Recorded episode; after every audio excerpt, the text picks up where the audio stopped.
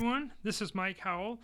Welcome to another episode of Anatomy of a Chef, where I chat with talented chefs who make your dining experience unforgettable. On today's episode, I chat with executive chef Bob Vanagan. Bob is the president of ChefBob.com, one of Birmingham, Alabama's top caterers. He's since turned the company over to his children to run because Bob's main focus is being the culinary director of his church, which is the Olive Baptist Church in Pensacola, Florida. As the culinary director, he's in charge of their catering business, which happens to be a nonprofit operation.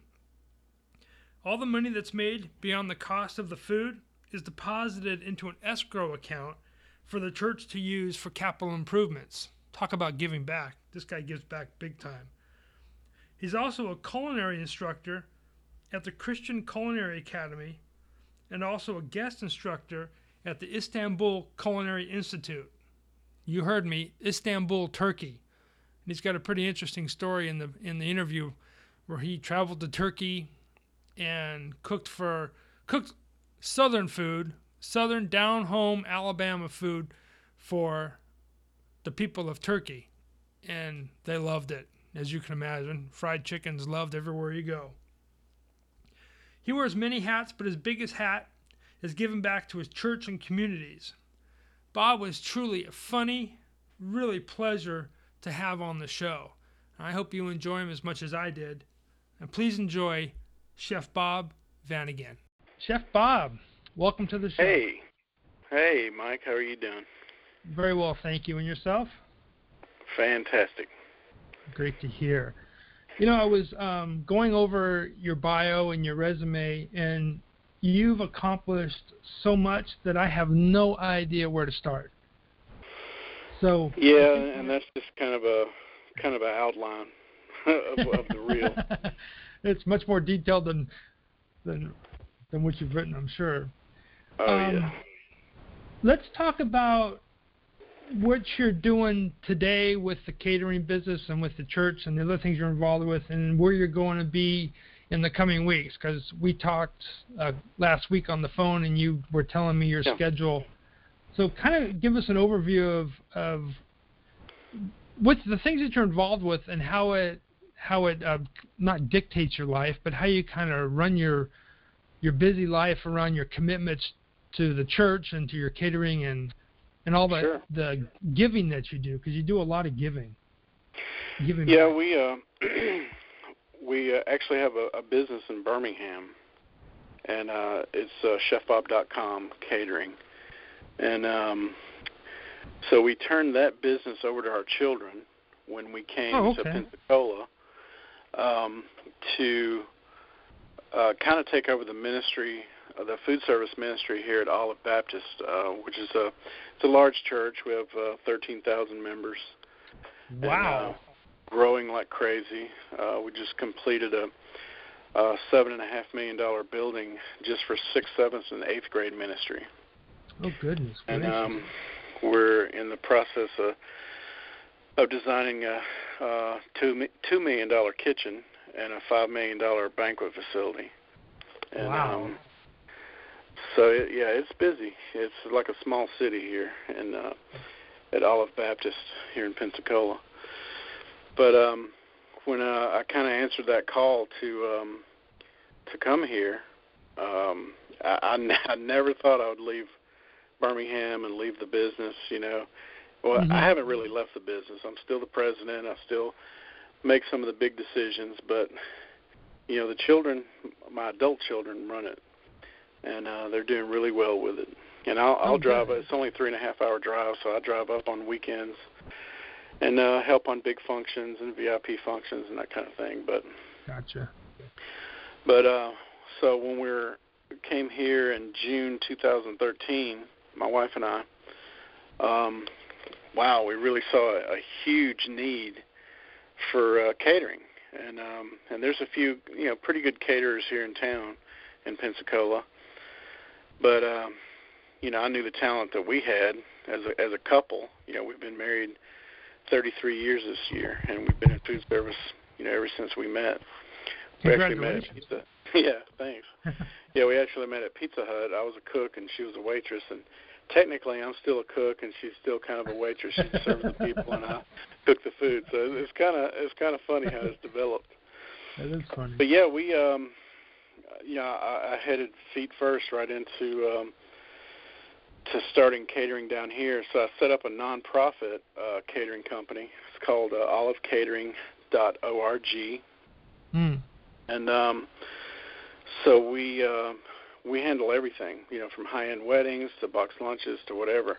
And what that did was it created um, uh, jobs for people. It also created um, more work for the existing crew we had. Oh, and good. um, so we uh, and you know when people you know order a wedding cake from me or they they order you know whatever uh, they were at a checkout to Olive Baptist and then that goes right through the administration and then any leftover money goes into an escrow account and then we use that for ministry Oh, uh, whether it being buying a buying a piece of equipment or uh, buying chef jackets for um, we just recently bought some chef jackets and shoes and pants for um, uh, a guy that his house burned down, his trailer burned down, Oh, and all his clothes. So I said, you know, hey, that's the least we can do is get you some jackets and shoes and get back to Yeah. work. So, um, so yeah, just stuff like that, and you know, we we feed homeless folks sometimes, and it's just it's it's a huge huge thing we do. Uh, w- you know, not just catering, but you know, we generate that those funds so we can have extra money to use in the ministry. Right. and um and we it's it's taken off. We haven't been advertised really. We have a we do have a facebook page uh olive catering facebook page but um hmm yeah we don't advertise and, and we're booked i mean we stay booked and um so it's uh uh really taken off and um How How actually your spoke at um, Houston's First Baptist at the um, Global Association of Christian Hospitality Professionals about developing your own catering in inside a ministry. hmm. And um, and so I'm doing that same kind of speech uh, next week at um, Cannon Beach, Oregon, at the uh, Christian Chefs International Conference. oh, okay. And uh, so Where's that going to be held at? Yeah, that's in Cannon Beach, Oregon. Oh, and, Oregon. Uh, it's, yeah, it's the first week of uh, March, and it's uh, usually always the first week of March is when. Uh, and that website is uh, ChristianChefs.org, and you, you can go on there and see all what we do. And and uh, we actually have a school. That's the Christian Culinary Academy, and um, I serve on the board of that as well. And um, so I'll, I'll teach for a couple days while I'm there. Is that and up in then, Oregon uh, as well? Yeah, yeah, it's it's Oh. on the same campus as Christian Chefs International. Oh, okay. and, um, okay. It's a beautiful, beautiful town. I mean, it's it's definitely a um, a destination town. Yeah. And so we've put feelers out um, to chefs all over the nation that we want you to come teach at our school, and um, you know we'll take care of your lodging and and pay you a hundred dollar uh, honorarium uh, for teaching for one day. So basically, you know, you get out there and you can have a have a free vacation and you can teach two or three days if you want. You getting many bites on that? Yeah, oh yeah, yeah. We Oh, we um, and this way we don't have to really hire a, another full time instructor, and um, and and the kids get to see so much diversity, you know, of Mm. chefs and um, and and one one guy asked us, uh, "Do I have to be a Christian to do this?" And I said, "No, you don't. Uh, we just want you know to learn what your God-given talent is." right, right. and he was like, "Okay, well, well, I'll get back with you." So that was kind of oh, interesting. cool. Yeah, that was kind of interesting. That's cool. How long is um? So the Christian Chefs International, that's a culinary school, correct? Yeah, it's uh, called the Christian Culinary Academy, Oh, okay. and um, and it's um, it's basically a nine-month. It's actually a twelve-month course. Three months is internship, Mm. and uh, uh, like I'll when I go out there next week, I'll be interviewing a couple of students for internship with me for the summer. oh, okay. Um, last year I had one girl from uh, Cannon Beach uh, from the Christian Culinary Academy as an intern, and I had a guy from uh, the Culinary Institute of Istanbul, and uh, he was here for the summer. And uh, that, was, that get- was fun. I bet. I bet. How did you get involved with um, Istanbul Culinary Institute? Is that through this organization? Well, uh, no, I just was invited by a friend. There was a, a food festival. It was called the Yemek Festival in um, uh, Istanbul, and um, so uh, it all started with a, a, uh Korean gentleman who um, is kind of like the Korea's public relations guy to Istanbul. That's what his Oh, job is. Okay. And so his idea was to create this festival that had several chefs doing a tasting. So he had a we had a Korean chef, an Iranian chef, um, Turkish chef, and an American chef, and uh, you know I was the American chef, obviously. uh huh. And um, yeah, just to be invited was an honor. So um, so I came out there, and um, it was during uh, Nowruz, which is uh, the Iranian New Year, which is Hmm. a huge celebration for um, for Iranis, and so they influx um, Istanbul by the millions, and it's just Wow. a huge, huge busy city during that time, and um, so it was a blast to be able to Was cook it? some American food and let people taste that they've never tasted before, and um, so I got well the invitation included hey, we want to hook you up with the Culinary Institute there, and uh, Chef Bora is uh, was the lead instructor, and uh, so we could get access to, you know, hot boxes and equipment and whatever, and do Oh, some okay. prep work. So Uh-huh. then he asked me if I would teach when I came something from the south, from the deep south. Oh, 'Cause, neat. um, that, that's what I do. I mean, I'm, I'm, you know, a regionally born and regionally raised chef in the deep south, and so yeah, sure, you know, no problem. And that was fun. So while I was there, one of the students was my interpreter. Um, came along to the festival with me, and uh, he was my interpreter for the media and for other people that were asking questions, and right. because he spoke Turkish, Arabic, and Farsi Oh, okay. so uh, and English. So um, so that was fun. And Oh, um, the, the mayor of Istanbul, uh, you know, did a menu, but he asked me. He he shrugged his shoulder. He said, "No hamburger," and I was like, "That's just what they expect from America." right. Like, where's the hamburger, man? That was hilarious. I did uh, fried chicken, macaroni and cheese, black eyed peas. Um, there we go. I Collards. did uh, I did like lemon bars and brownies, and I did uh, Mm. they wanted me to do something Turkish friendly, but had a Oh, little okay. southern flair to it, just to to appeal to the folks. So, of course, they love macaroni and cheese and fried chicken. They went crazy.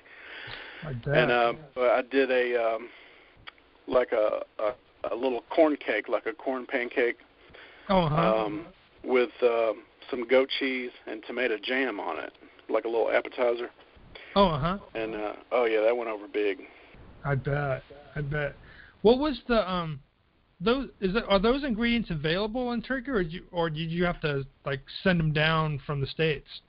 No, he um Bora um he is such a good guy, man. I mean, we stay in contact once a week.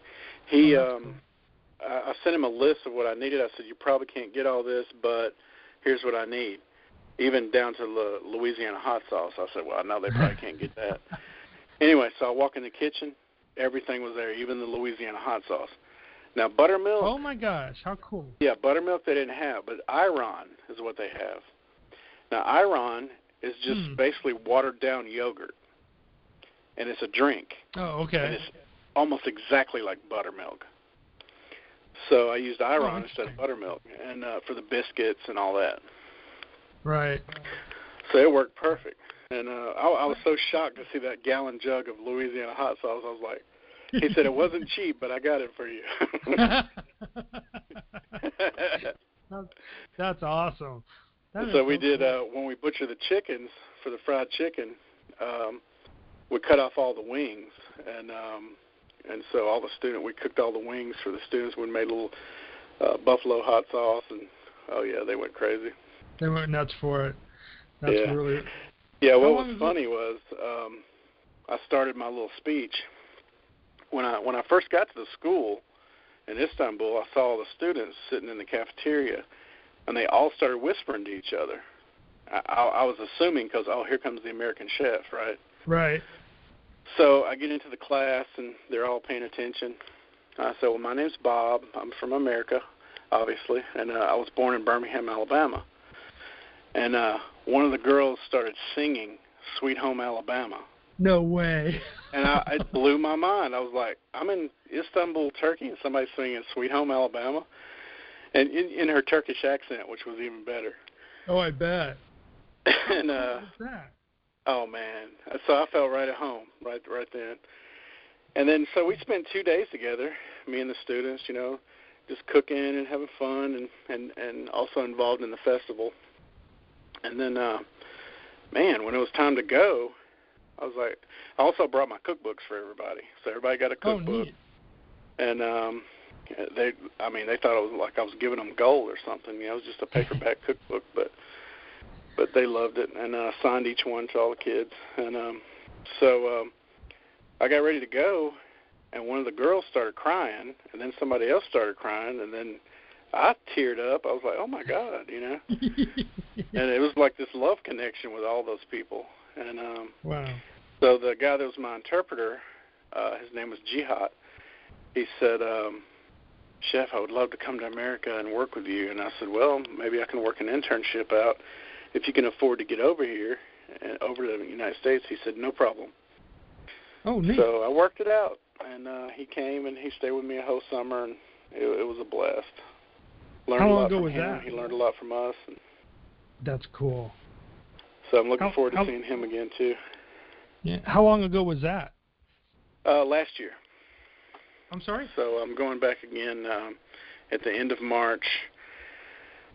I was going to go a little earlier, but we we're involved in uh, Mission of Mercy in Florida, which is um, uh, 200 dentists donate their time for two days, and they set up a, like a mash unit at a high school, and um, people with no insurance for dental come in. They've been pre-screened, and they do extractions and um, all kind of stuff. They do root canals and the whole bit right there on the gym floor. Wow. And so they set up uh, cubicles and just like a regular mash unit. And so we're uh, we're feeding the uh, volunteers, which is 1,500 volunteers, breakfast and lunch for those Holy three days. Where's that taking place at? Uh, here in Pensacola at uh, oh, okay. at yeah Woodham High School.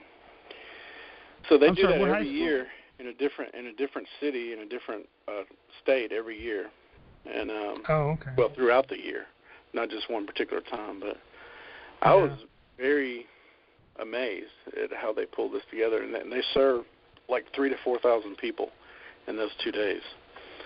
How do they get the word out for people to come and utilize the service? I'm not 100% sure. I don't Hmm. know how they do that, but that's a good question. I'm going to ask uh, the director that. Uh, we have a conference call tomorrow, so.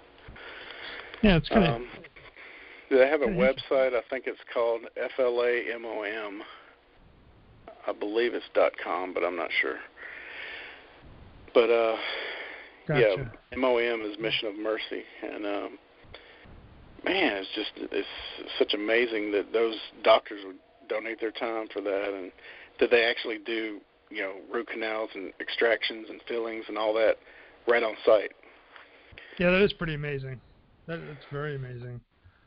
It's So then after that's over, I'll I'll be heading back to Istanbul, and um, the the Culinary Institute of Istanbul.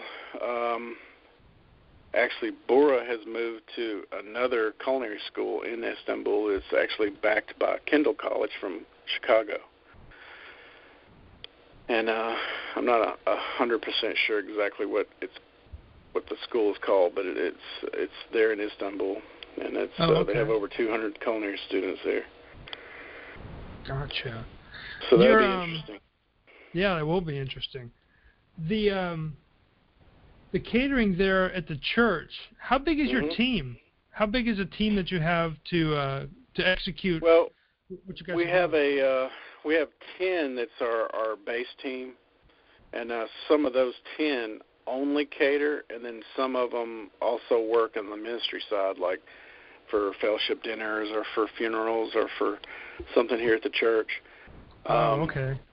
So they'll they'll double duty. They'll they'll clock in on catering rather than ministry and and work with us. And then we have the catering team that that's all they do is cater, and they have other other things going on in their life, you know, and then that they can work just part time.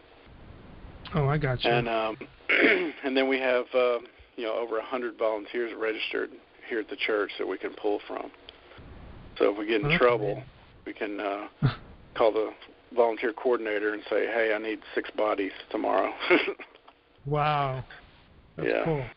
it's all And it's and you're catering to not it's not strictly church members, it's to anybody who wants to use your services, right? oh yeah, yeah to Oh, anybody. okay. Yeah, okay. Yeah, yeah, and just uh, you can see a little bit of our stuff on the website. Uh, there's a gallery there you can look at pictures and and uh, we stay pretty busy. We um, there's a new venue that opens um, at the end of March, and um, they want us just to do all their catering. They don't want any other caterers in there. And um, Wow. so I said, sure, no problem. so I'm building a little micro team just to handle those events, you know, just to make Yeah. sure they're covered. And um so do you And- what do you have to, what do you do you um I'm not sure how to ask this question. You do all Sure. the prep work there at the kitchens at the church and then you kind of take all your warming trays and stuff on site for the event? How does all that yeah, what's the it depends on on the menu. Uh sometimes we cook on site. You know, we have portable ovens and fryers and everything and um we have vans and and uh trailers and all that, you know, enclosed trailers and wow. so we can you know cook on site. We can build a kitchen on site if we have to. Um, and then you know some venues have some access to kitchen. Right. Um, so it depends on the menu. But Oh, yeah, we have we have a, a nice facility here that we can do all the prep and bring everything in Cambros if we need to. Gotcha. So, can you kind of, with the catering thing, can you kind of walk us through the process of hiring you? Like, um, Sure. these these folks contact you, just for the listeners who kind of maybe someone out there who doesn't understand how the catering hiring process works. It's like what occurs during the initial meeting, you know, in the day of the event, uh, the meal prep of the services, that kind of stuff. How does Yeah, what's the so process for hiring you know, guys? usually it's a phone call or an email. Um, somebody, a lot of people look at the website first, and then they'll uh, they'll um send me an email, and then I'll and then I will um, get back to them and ask them uh, what their preferences are like and what they would like to do as far as the menu goes. oh, okay. And um, uh, and we'll go from there. We'll set up a tasting, um, and then if they if they like us, which you know, 99.9% of everybody that's been through on a tasting, we, we set them up in the kitchen, so it's kind of like a chef's table, oh, okay. and we do a nice tasting there, and I serve them and talk with them, and and um, and by the time they they leave, they usually sign a contract and put a deposit down, and then we go from Oh, there. very cool. Very, and then I'll block cool. that date off and um you know uh, reserve a van and a trailer you know from the property here Right. and then just set up all the employees for those dates and um and then go from there Go from there. Very cool. Very cool. I want. I, you also. Um, you've got a pretty amazing uh, story about yourself, and it involves the Fit to Eat program. And I was hoping Yeah. to, to get involved in that. And um, you, you say that you lost 100 pounds personally, and then your family lost th- over 300 pounds. What was what was the catalyst for that? At what point did you finally say, you and your wife maybe say to yourself, this has got to end and we need to fix this? From a well Personal- i think it was um and and i'm still very much overweight but uh you know i wouldn't be able to do what i do now if i didn't have the 100 pounds off um wow. you know, I was I was going home after work, and I was having to prop my arms up with pillows and and sleep on the couch sitting up. Oh, goodness. Just because I couldn't breathe, you know, because the fat yeah. was, you know, choking me. And uh so my hips were hurting, and I thought I had maybe had cancer or some kind of something wrong in my bones. Mm-hmm. and so I went to this. uh I went to a couple doctors and they're like, well, you know, we we don't really see anything, and so I was like, there's something wrong. So I finally went to this other doctor. He's a country doctor, and he said he said back up against the wall. So I backed up against the wall, and then he took his arm and lifted my huge belly. He said, "Now how do you feel?" I said, "Pretty good." He said, "You're fat." Said, "That's what's wrong with you." And uh, so he said, uh, "Well, do you want to uh, think about doing, you know, some kind of surgery or what?" I said, "No." And I said, "Well, what are the options?" And he, so he told me about some surgery. And so when I went and investigated the surgery, you had to not only lose uh, 30 to 40 pounds before you could have the surgery. Right. Uh, you also had to um, wait six months, and it was like you know nine thousand dollars or something like that out of pocket. Right. And uh, I was like, uh, forget it. So, yeah, basically what I did, I stopped drinking any kind of alcohol, like any beer, any wine, anything like that. Okay. Uh, that was step one, and then just cutting out, you know, refined carbs, you know, like any kind of rice, pasta, and uh, breads, that kind of thing. And then Mhm. uh, the weight just started coming off. Um, started moving around, walking, and making my dinner plate and my lunch plate and my breakfast plate ahead of time, so that I, I'd portion it out, so I wouldn't eat while I was cooking. You know, like okay, Oh, well, this gotcha. is all the food you get right. and um and I had to learn that when you eat food, even if you have just a, a little bit of food in your hand, when you eat food when you're hungry, it takes your brain 20 minutes to let you know you ate. Oh, no kidding. So if you eat something small and drink water and suffer hunger for 20 minutes, Uh huh. then it'll click off and you won't be hungry. Hmm. That was hard to learn, but um so instead of eating a foot long sub, I started out eating foot long sub because I that was healthy, right? Oh, so they say, eat a yeah. whole foot long sub because it's healthy. and uh, a couple bags of chips, you know, you know, like the little bags they give you. I'd get two bags, and a foot long sub because I thought, hey, I'm healthy. I'm going to do this sub thing. Well, then when I started learning about the 20 minute rule, then I started eating a half of one, and then my Mm. wife and I started splitting a half of one. oh, okay.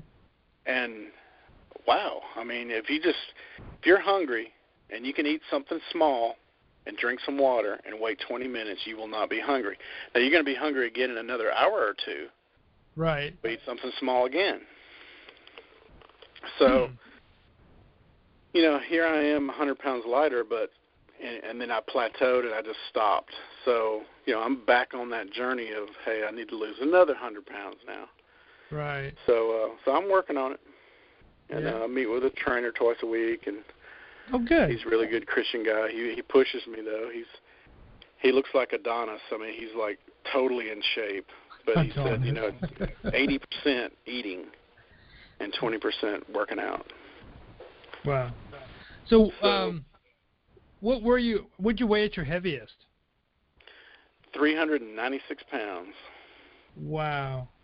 Yeah. And I'm so I'm two ninety right now, so I'm a little over a hundred pounds lighter, but um you know, for five foot eight that's still a lot of weight to carry around. Um Yeah. That is a lot of weight. But um you know, I don't have to do the karate chop to get off the couch anymore. You know, I can actually just sit up and power up with my thighs. I don't have to rock a few times to get off the couch.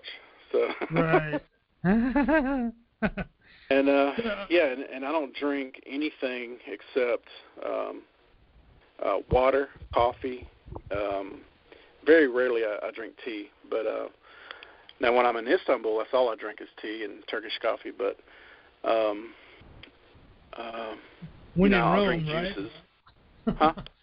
when in Rome, do as the Romans do, right? Exactly, exactly. Yeah. And um so um yeah, and I'll drink, you know, good healthy juices, you know, occasionally, but my main intake of liquid is water and coffee. and I think that helps a lot. You know, But not right. I think yeah, I think it does too. I think it does too. The um, the menu. Oh, here I wrote this down. I wanted to get it. The um, I was looking the on your website about the menu items for the the fit to eat, and yeah. you you provide uh, lunches and dinners, and they they run about five to six hundred calories a piece. Yep. On the meal. Now, I was curious, is that kind of um, uh, that's not the whole meal. I mean, they, people can throw in some veggies and that kind of stuff if they sure, want. Yeah, yeah, yeah. We encourage them to to add to it. You okay. know, add as much veg and salad or whatever you want to the to the fit to eat meals. Yeah, we started um, when I started portioning my meals for my wife and I.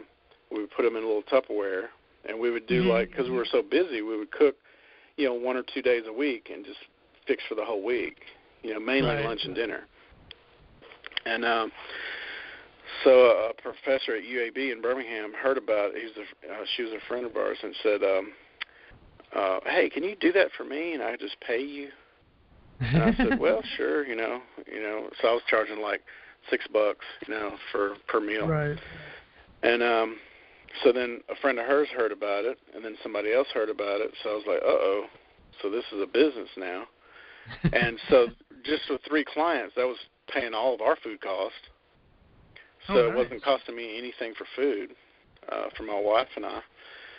So then I thought, well, this is a really viable business, and um, so we called it Fit to Eat because that's kind of like a Southern saying. Is that fit to eat? You know, but it's kind of like a little play on words, being fit. You know. Right, right. And uh, so it's not really diet food, but it's portion food. Gotcha. And it's um, and it's good food, and it's uh, high end food. So um, you know, over the years, we've had clients that's been with us for three, well, four years now. That's Hmm. never been off the program. They'll Oh, get nice. five lunches and five dinners every week. And um, when we go on vacation or shut down for a week, they say we don't have any groceries in the house, and we go in the store and look like it's a foreign land. We don't know what to buy. It's pretty, they usually gravitate towards the deli. Well, give me this and this and this, you know. right, right. But uh, cool. and you know, 20 years ago, that was the prediction. Like, oh yeah, in the future, home meal replacement is going to be the key, and it is. I mean, look at Blue Oh. Apron. You know, it's it's crazy.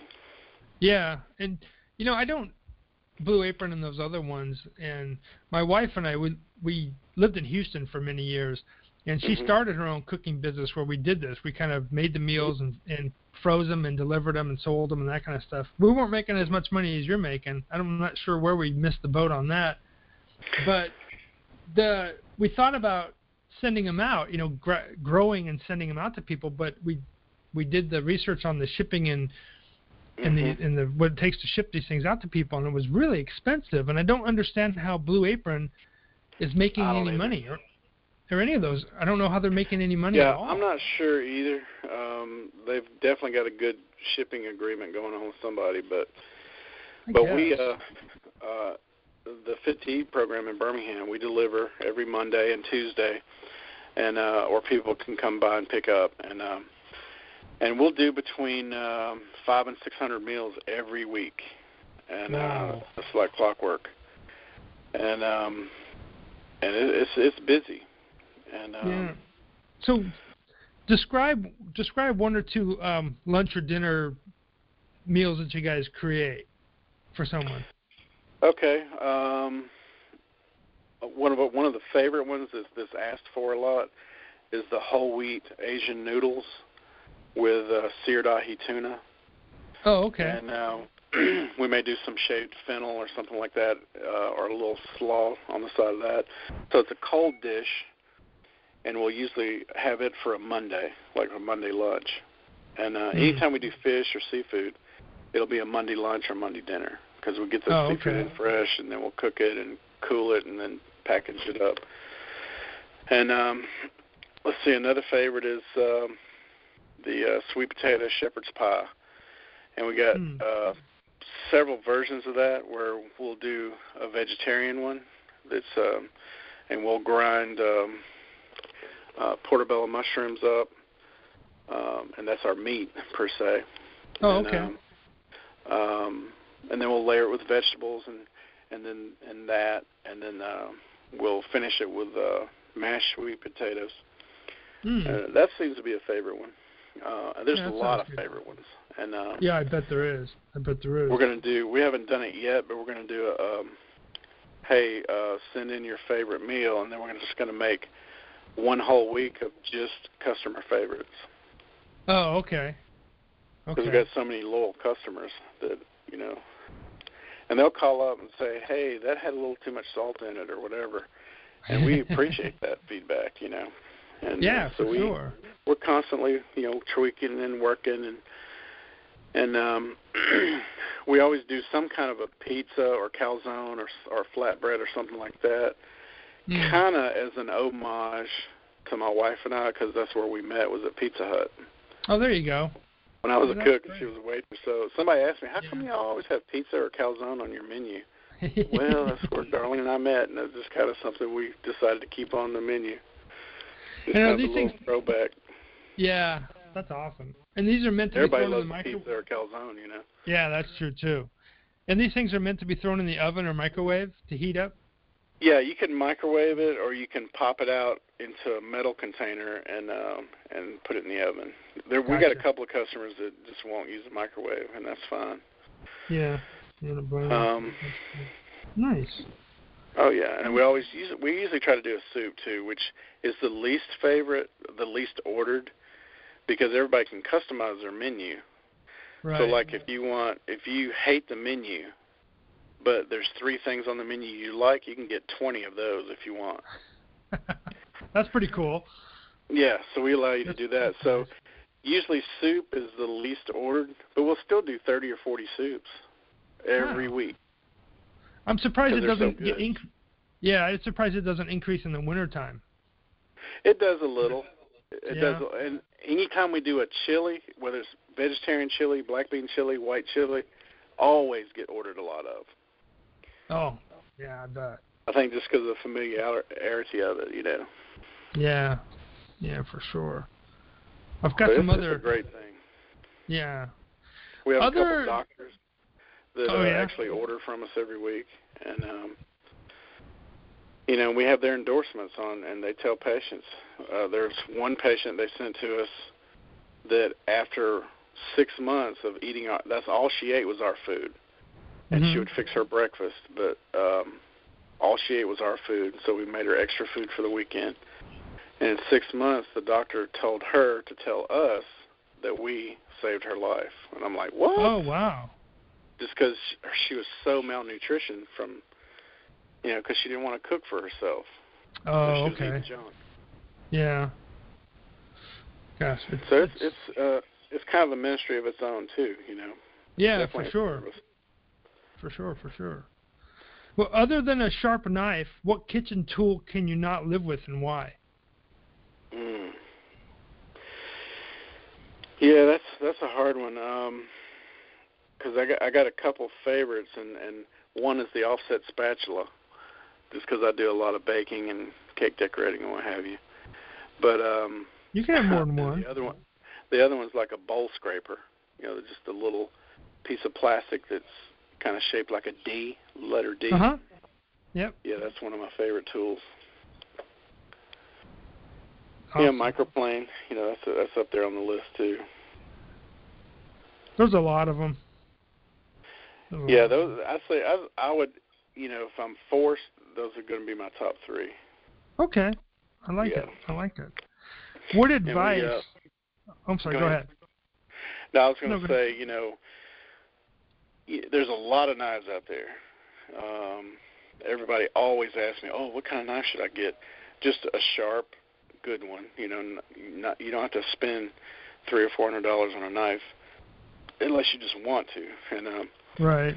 yeah, I'm fortunate enough to own um, some Quintin Middleton knives. Uh, he Hmm. hand makes them. Yep. Uh, they're high professional. Uh, he's a Christian guy. He's actually deacon in his church, and um, yeah, I, bought uh, some of his first knives that he was still making outside uh, on an anvil, and um, way back, I guess, six or seven, eight years ago, and uh, he is a master at his craft. Is he up in Oregon? No, he is in um, South Carolina. South Carolina. Okay. Um, maybe it's North Carolina, North Carolina or South Carolina. But uh, he travels a lot. He does a lot of a lot of shows where he'll bring his knives and and uh, it's it's QuentinMiddleton.com. Okay. And, uh, yeah, I was thinking yeah, of somebody else. But. Yeah, he's he's fan. Yeah, there's a lot of bladesmiths out there, but um, but he's my favorite. Oh, good. Cool. We'll put him. We'll put. We'll link his site to in the show notes and stuff, so people can go and use his. Yeah, and I have you know I have some of his knives. I can't really afford for my whole arsenal to be all his knives, so I, I got some bang around knives that I use.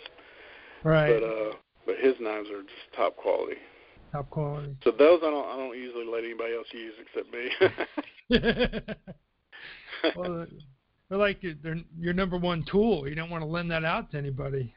yeah, I keep it uh, rolled up in the office in here. what advice would you give a new culinary school graduate? Uh, one of the biggest things is uh, keep studying because what you learned in culinary school is just a scratch of, of what it's really like. And um, you know, um, the Christian Culinary Academy forces in two years of culinary school into one year. Uh, so they have a lot of knowledge coming out of there, but you know the real world is a little different than school. And um, so keep studying. Keep uh, now. Oddly enough, I you know I teach, but I also want to learn every day. You know, Mhm. I, an 80 year old grandmother makes a pound cake. I want to watch her make that. Even though I make pound cake great, something she does may make mine greater right. um, you know, I'm always looking at stuff online or watching a chef on on you know Food Network or whatever. Just I may pick up one little technique or something I've never heard of before. You know, the day the day you know everything, it's time to pack your knives and go home because uh, Mhm. you'll never There know you everything. Yeah, for sure. For sure. If you had to choose three herbs or spices for the next year, what would they be? And salt and pepper don't count. Okay, I would say um, as far as herbs, uh, basil and thyme, and bay leaves probably. Yeah, I could I could uh, deal with those for for a year. You said one year, Yeah. right? Yep. Yeah, I could handle that. yeah, rosemary kind of falls off because it's so strong, uh huh. uh, so I don't use that much. But um, but yeah, I'd say basil, Cool. thyme, and uh, bay leaves would be my Nice. top. Um, spices. Um, I love allspice berries because that that can go in a lot of different rubs and whatever. Um, paprika, especially smoked paprika, I use a lot of. Um, Okay. One more, you said. Uh, that's a tough one. That's okay. That's cool. Um, that works. I'd say you know cinnamon sticks, star anise. You know those Mhm. can be used really well. Yeah.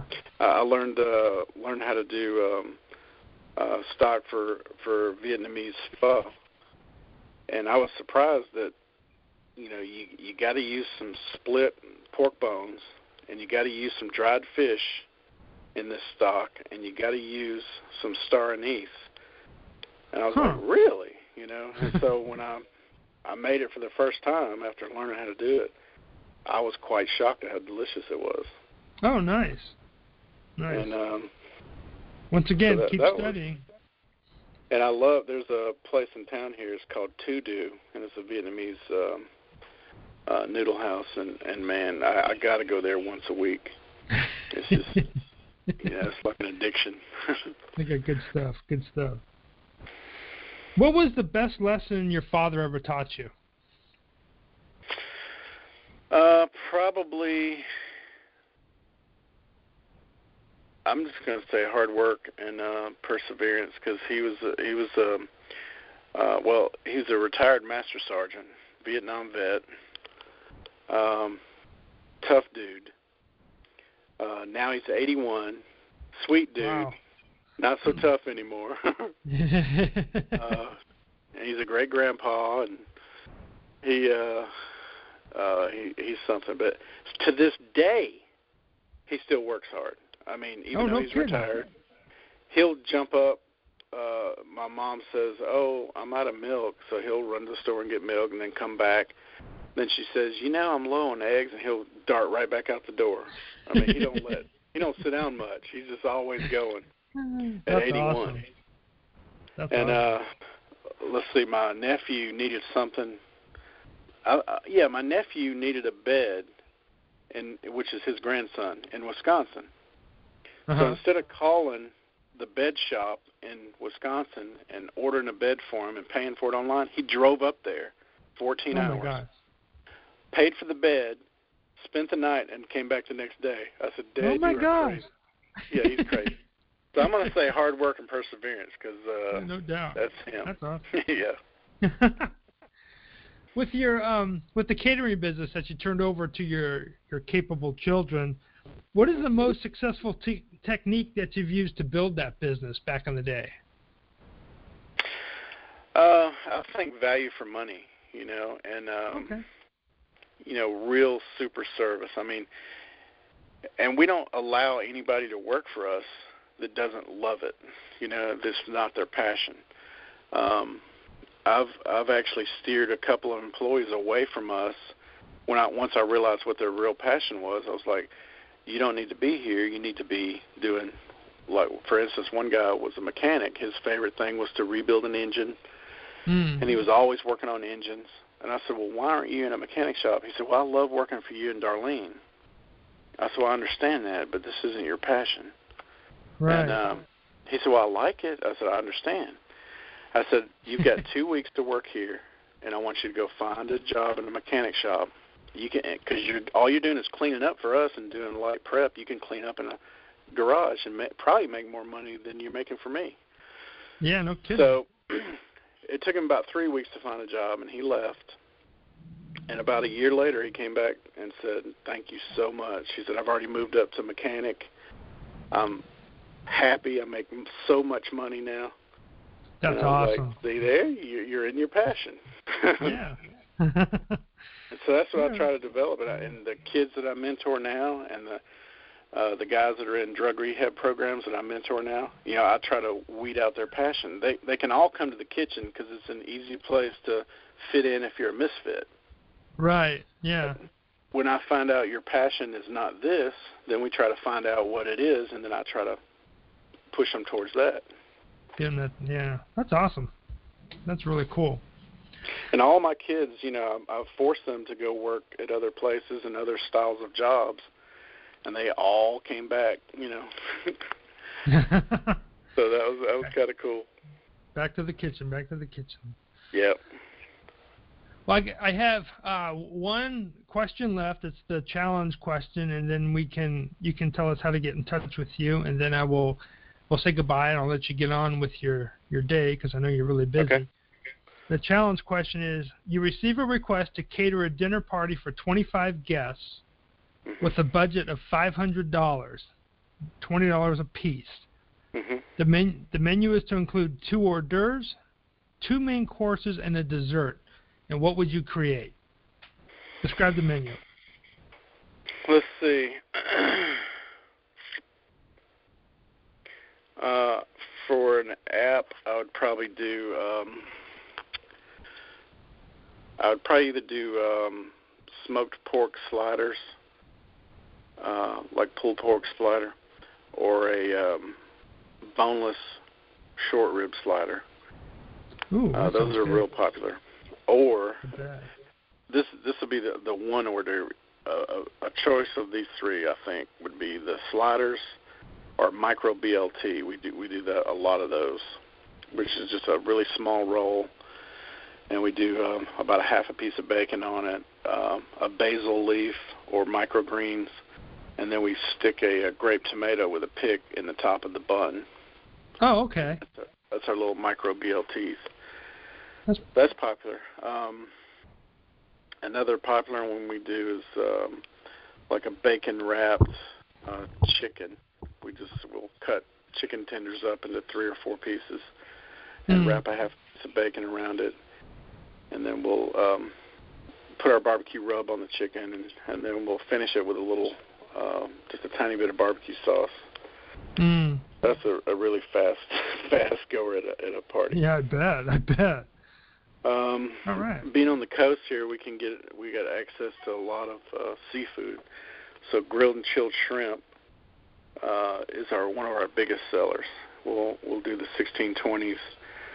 We'll um, brine them for about an hour, and then Uh-huh. we'll uh, season them, rinse them off, season them, and then grill them, and then pull them right off and let them get cold, and then Mm. we'll um, do some kind of like spicy aioli or whatever, and um, some some people still want the cocktail sauce, so we'll have that available. But we try to steer them, you know, show them something new.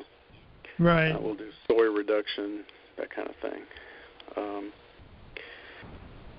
so I, if I had to pick all that, and also the seared ahi tuna is a big one. So if I had to pull all that down to two apps, let, let's do um, the boneless uh, beef short ribs, and let's Uh-huh. do a, a crab cake station. Oh, we there you do go. little Okay. little miniature crab cakes, um, and we'll put those either on a cucumber or on a small little um, uh, like a hash brown, Oh, okay. and then we'll put a little dot of uh, little sauce on top. So that, that's the two apps uh, for the main. Uh, since we didn't do shrimp on the app, let's do uh, shrimp and grits. We do um, we do like a roasted tomato grits, and then we'll do a smoked Gouda grit. So we have two different grits. One's red and one's kind of a yellowish.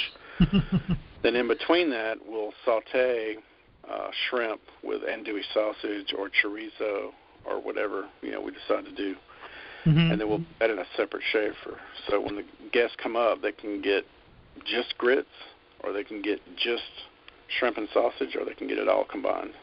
Oh, okay. Very clever. Um, second one, let's do. Um,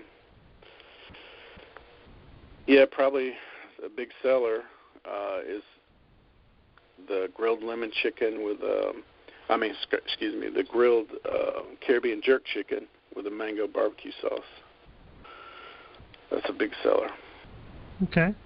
And what would you do for So shrimp and dessert? grits and the Caribbean jerk chicken, and then the crab cake Yum. slider. Sounds Cool. good. Yes, And sounds dessert, good. said, right?